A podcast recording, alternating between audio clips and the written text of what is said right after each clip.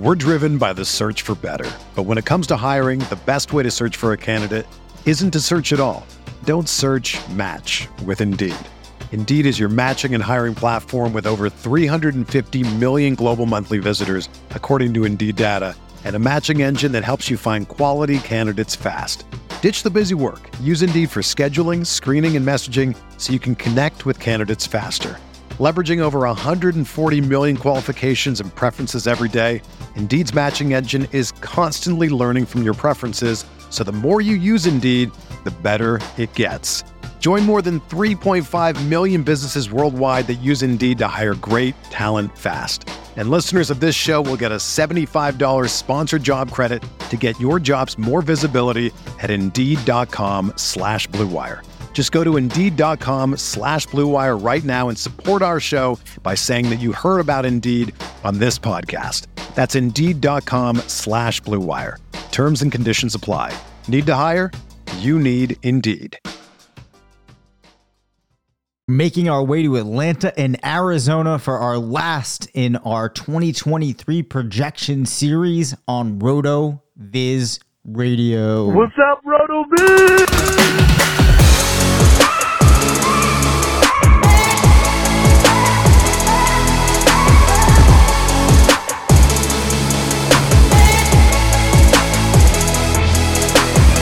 Welcome into the RotoViz Fantasy Football Show. I'm Dave Caban, one of the owners at RotoViz. I think what I meant to say for our last stop is what I meant to say in the intro there. This is our final episode looking at twenty twenty-three projections across the league. We are finishing, as I said, in Atlanta and Arizona. Now, these teams in totality do not have as many fantasy studs, if you will, as some of the teams that we've talked about prior. But there are some significant questions, and I think that there's a handful of players here where if things broke the right way for them in the direction that people have been hoping for for some years now, we could have some exciting players. Uh, that said, I think that this will probably be a pretty efficient episode because on a couple of these Uh, groupings on these teams, there's just not a lot behind the first guy. So let's just start off right now uh, by discussing the Falcons, and then we will get to the Cardinals.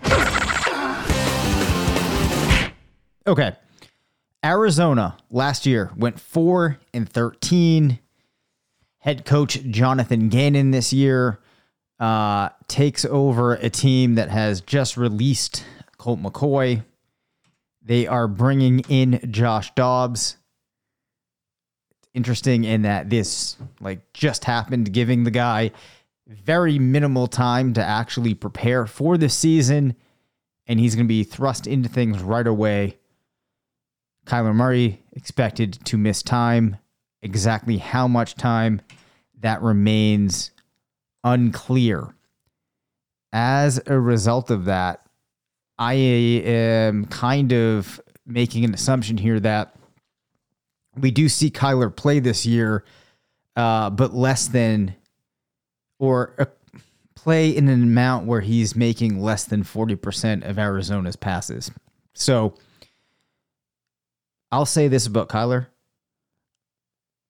I think that you have the potential for him when he's playing to be a Q B one.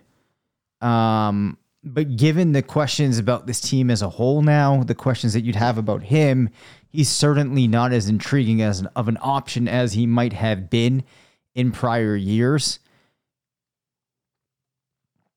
And as a result of that and everything that's going on with the team around him, the numbers that I end up for him, end up with for him in our baseline projection really aren't that great. So I think that where you're seeing him go in drafts at this point is really making sense, and that's kind of like the Q B twenty-four, Q B twenty-five. Um, you know, maybe you still toss him on a roster after one of the elite quarterbacks that has a later bye, like a Josh Allen or Lamar Jackson, you know, and then if Murray gets back and things really break, break right for him at some point, you have him there uh, in your arsenal. But the quarterbacks end up in Arizona here with a sixteen percent share, but I suppose we should probably talk about the team level stuff first. So uh, Arizona last year, oh, I think I said we were going to start off in Atlanta, but whatever. We're starting off in Arizona here. Uh, last year, the team actually ran seventy-nine plays above league average. In twenty twenty-one, they were forty-five plays above league average. We have certainly seen this team operate, excuse me, at a fast pace. This year, I have scaled things back down tremendously for them. A lot of this need having to do with the fact that you were going to have Kyler out there, out, out of things, and I was expecting that Colt McCoy would be under center for the team, and maybe they'd operate a little bit differently at a slower pace. Um, as we talk things through here, you know, maybe with Dobbs coming in, I'd make a slight correction, but I, I really do think that we see this team ending up pretty behind, pretty, pretty far behind league average in terms of total plays. So James Conner, I think, could get around fifty-three percent of the rushing work. Behind him, you have Keontae Ingram, maybe getting somewhere around seventeen percent. As a point of reference, last year we did see James Conner control fifty-five percent of rushing attempts, eleven percent of targets. So putting him this year with fifty-three percent of rushes, eight percent of targets, uh, scales him back just a little bit. In terms of efficiency, I don't see him being too efficient as a rusher. Do see him scoring six rushing touchdowns with the touches that he has available, which only come out to two hundred sixteen. As a result of this, James Conner looks more like a late-end R B two than a low-end R B two. Um, and we could explore a little bit what things would look like for him. Maybe he gets up to a fifty-seven percent rush share. And maybe the team runs twenty more plays at rushing than I'm expecting.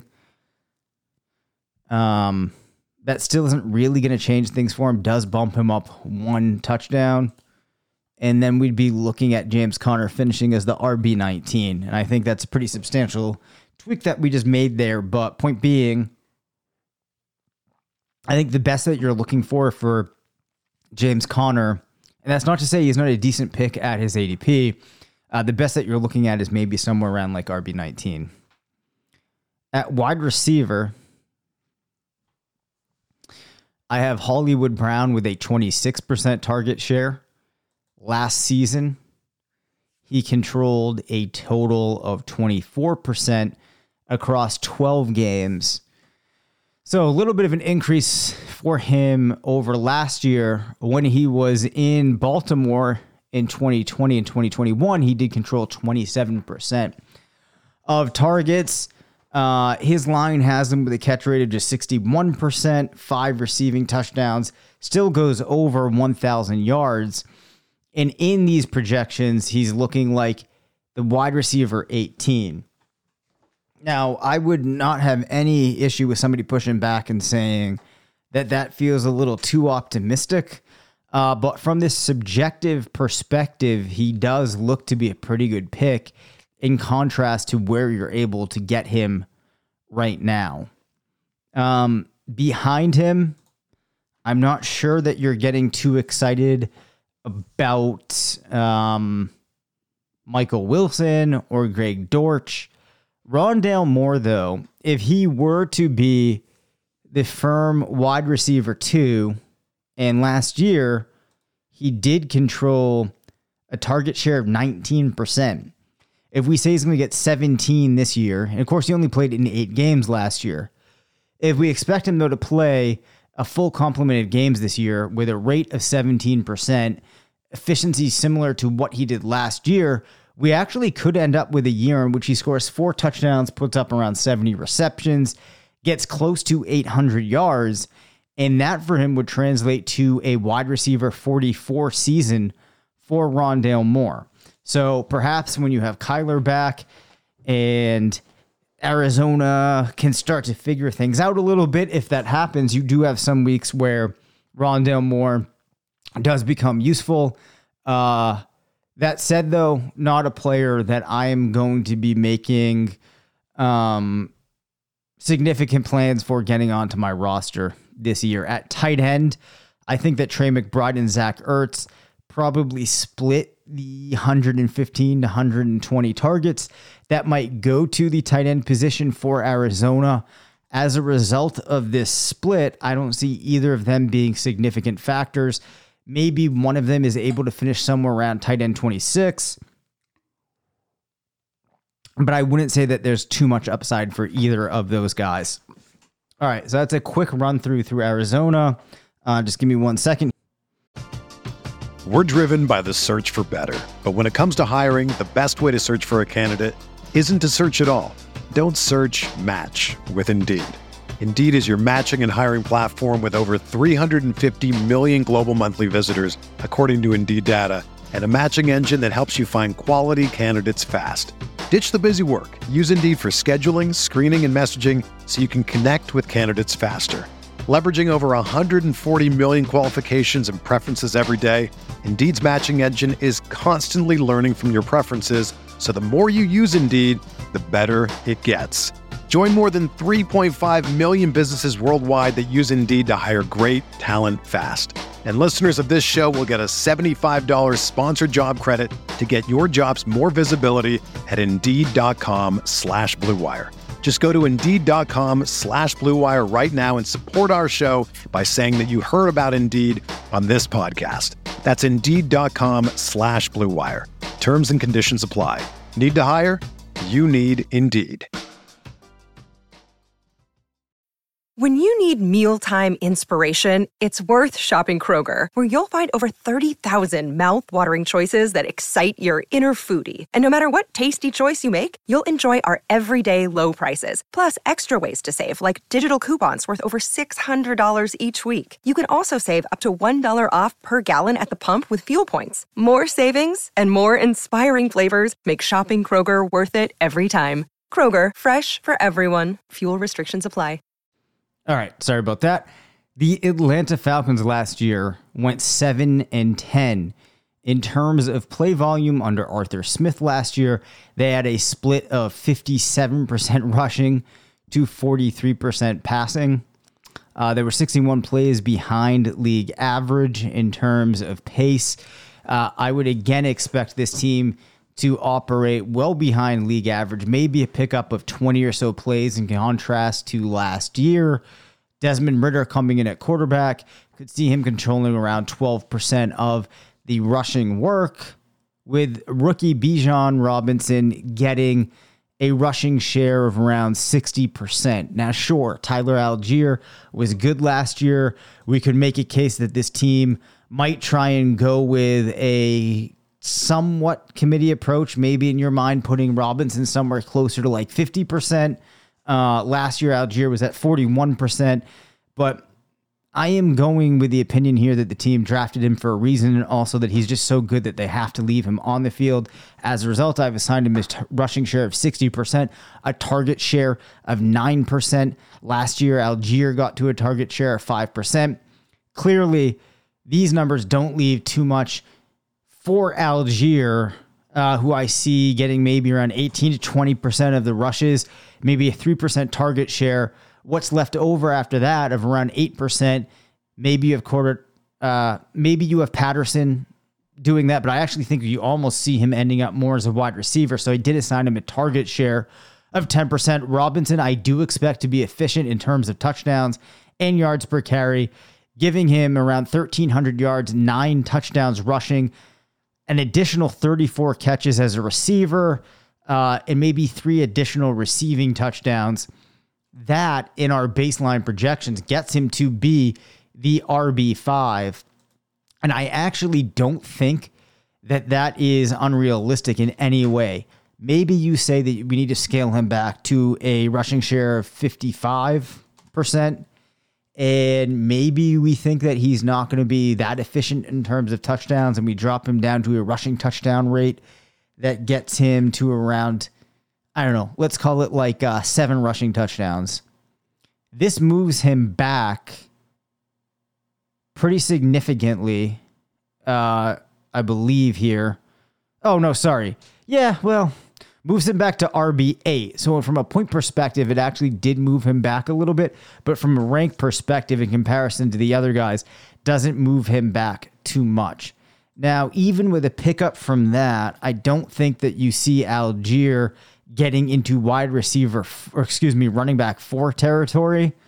Um, Robinson, to me, still, I think uh, I could make a case for there's some upside a little bit more over what we talked about. But the long and the short of it is, definitely seems to me like he's being priced out more or less correctly.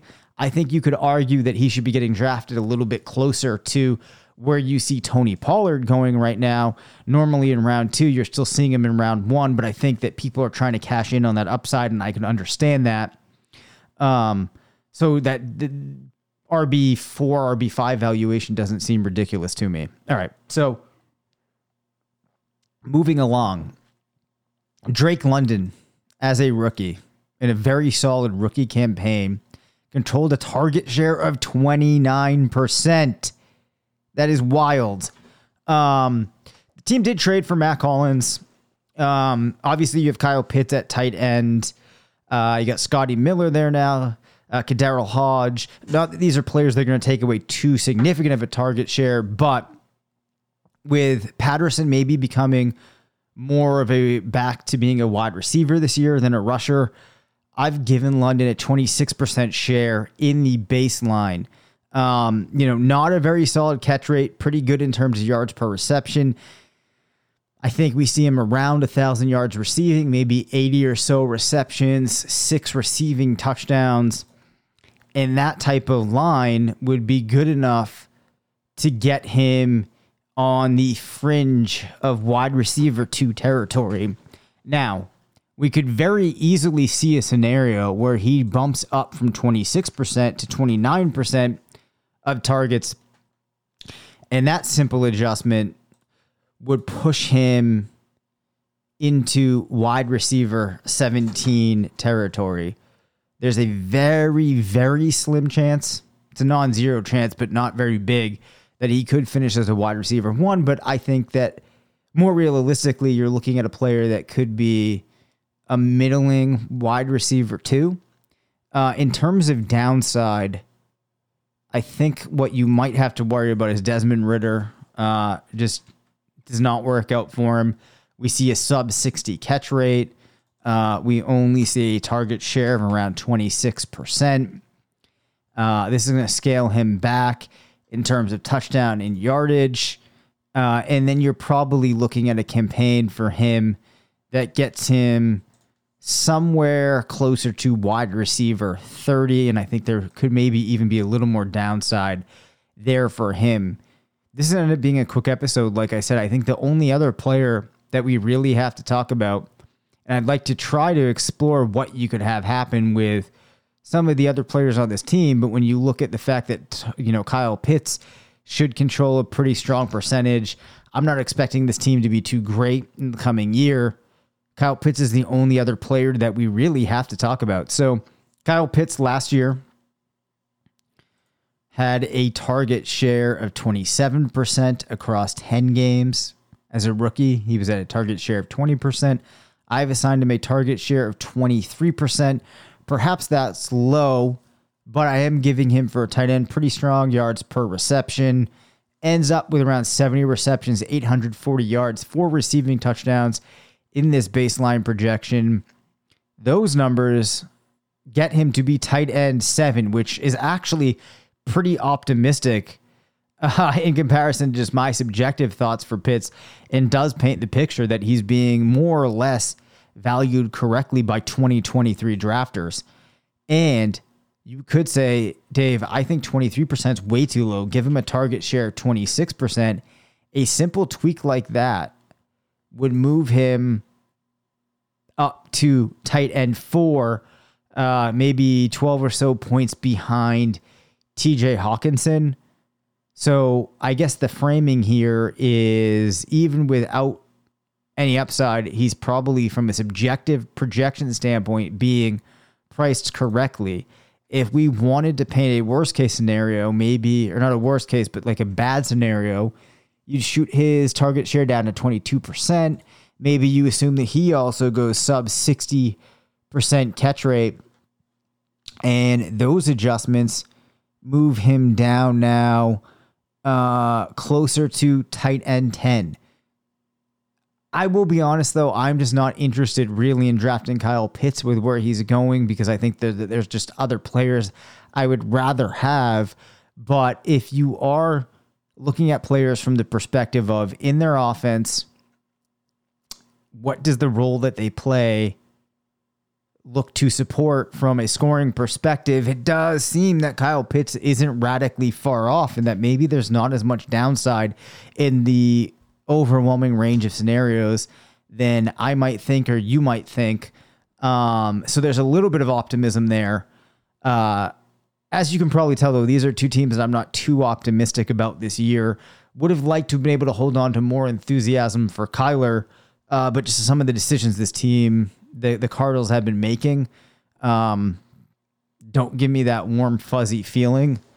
Uh, and I am hoping, though, because I think that Atlanta could be a really fun team if you get Robinson hitting, if you could see Ridder really step up to the plate. And I hate mixing sports analogies, uh, you know, really step up, be the player that it's looked like at points in his college career, especially that he could be, and able to support London and Pitts, give them a couple real breakout years. That would just be really, really fun. So there we go. All thirty-two teams. It's been a lot of fun breaking these down with you. Appreciate every, uh, appreciate everybody for listening in on these. Uh, the marathon with this is over.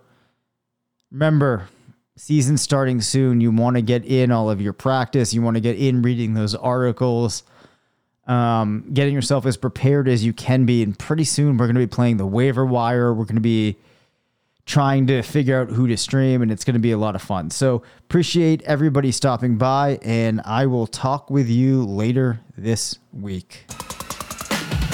Thank you for listening to the RotoViz Fantasy Football Show. Send us questions at r v f f show at gmail dot com. Follow us on Twitter at Dave Caban F F and at C Patrick N F L. Leave us a voicemail at nine seven eight, six one five, nine two one four. And make sure to rate, review, and subscribe.